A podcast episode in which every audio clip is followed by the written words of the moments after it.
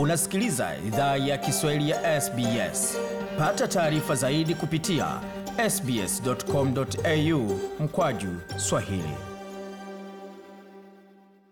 Nam, karibu tena katika makala ya idhaa ya Kiswahili ya SBS. Mechi za kwanza za kombe la Afrika jijini Sydney zimekamilika, timu ya Tanzania ikiwa dimbani dhidi ya Ivory Coast.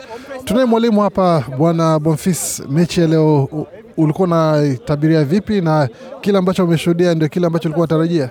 Kwa kweli najua kama huu mpira ni kitu ambacho mtu huwezi ukatarajia kama utashinda ama utashindwa, lakini eh, at the end of the day tunajua kama ni mpira ambao unachezeka unaenda upande na upande. Kwa hiyo mechi ya Ivory Coast tulikuwa tumejiandaa, niliongea na wachezaji wote nikawaambia we need to play, tunapasha kucheza na tumeenda ajili ya ushindi, lakini bahati mbaya e, tulitoka bila bila. Tofauti na msimu wa jana ama mwaka jana ni gani kati ya kikosi cha mwaka huu na vile ambao umeona vijana wamekakamua? Maana wale ambao walicheza mwaka jana watu walikuwa na hofu kwamba katika hii mechi itakuwa ni kurudi nyumbani na begi ya magoli. Uh, difference katika kati ya mwaka jana na huu mwaka ni kwamba huu mwaka tulipata vijana wadogo wadogo miaka midogo midogo, miaka chini, na nilikuwa niko na expect kama tunaweza kufika mbali, kwa sababu watoto wana hiyo mbio, wana skills.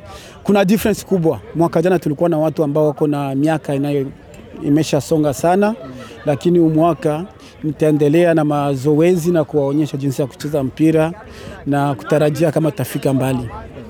Na tunaona kwamba ni kama watu wamepata pumzi ya afueni baada ya kuona kwamba mashindano walikuwa watarajia kwamba hayatafanyika sababu ya vizuizi vya uviko 19, lakini kwa sasa kila mtu iko huru kuingia. Mashabiki wamerudi tena kuona watu wanaingia kwa wingi hivi. Kama mwalimu, inakupa faraja kiasi gani, tofauti na mwaka jana ambapo walikuwa kwa raundi za kwanza pakuwa na mashabiki wote? Kwa kweli hii inatusaidia sana, hata kama Tanzania hatuna washabiki wengi, lakini eh, ni watoto ambao wanacheza mpira na tunafurahi kuona jinsi korona imetu, yani imeturuhusu kucheza.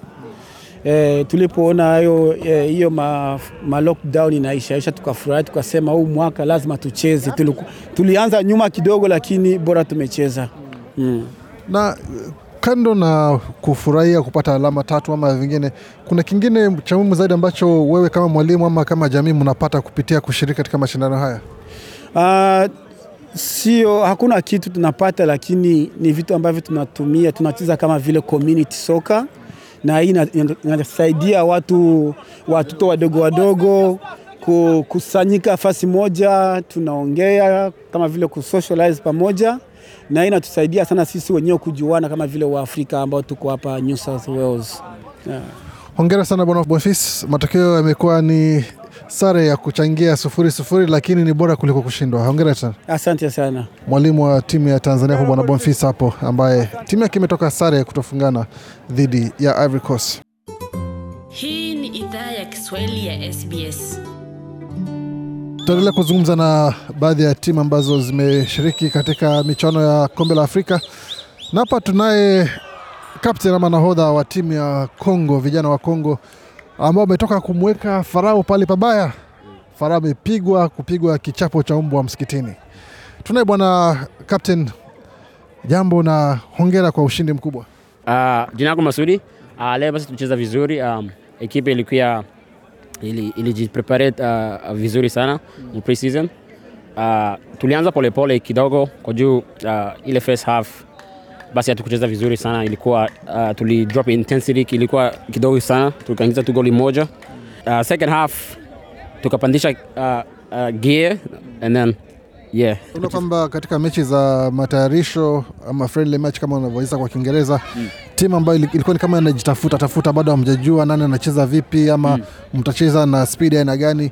Kwa sasa unaweza ukasema mko tayari kwa asilimia kiasi gani? Ni 60%, 40% tayari mko tayari kucheza vizuri kuenda mpaka kushinda ama bado?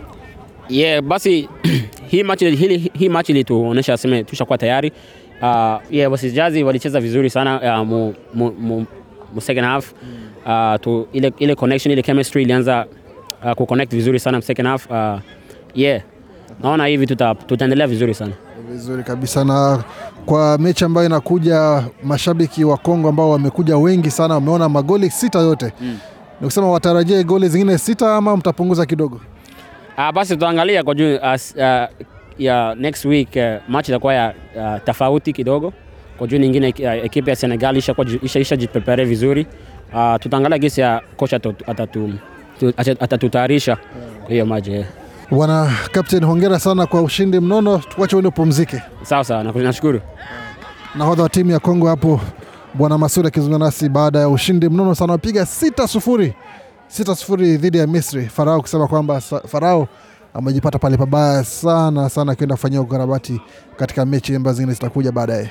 Hayo basi ndio wale tumeondelea kutoka viwanja vya Western Sydney Wanderers. Jina langu Gwede Migerano, nikiwatakia usiku mwema na usikilizaji mwema wa makala mengine. Penda, shiriki, toa maoni. Fuatilia idhaa ya Kiswahili ya SBS kwenye Facebook.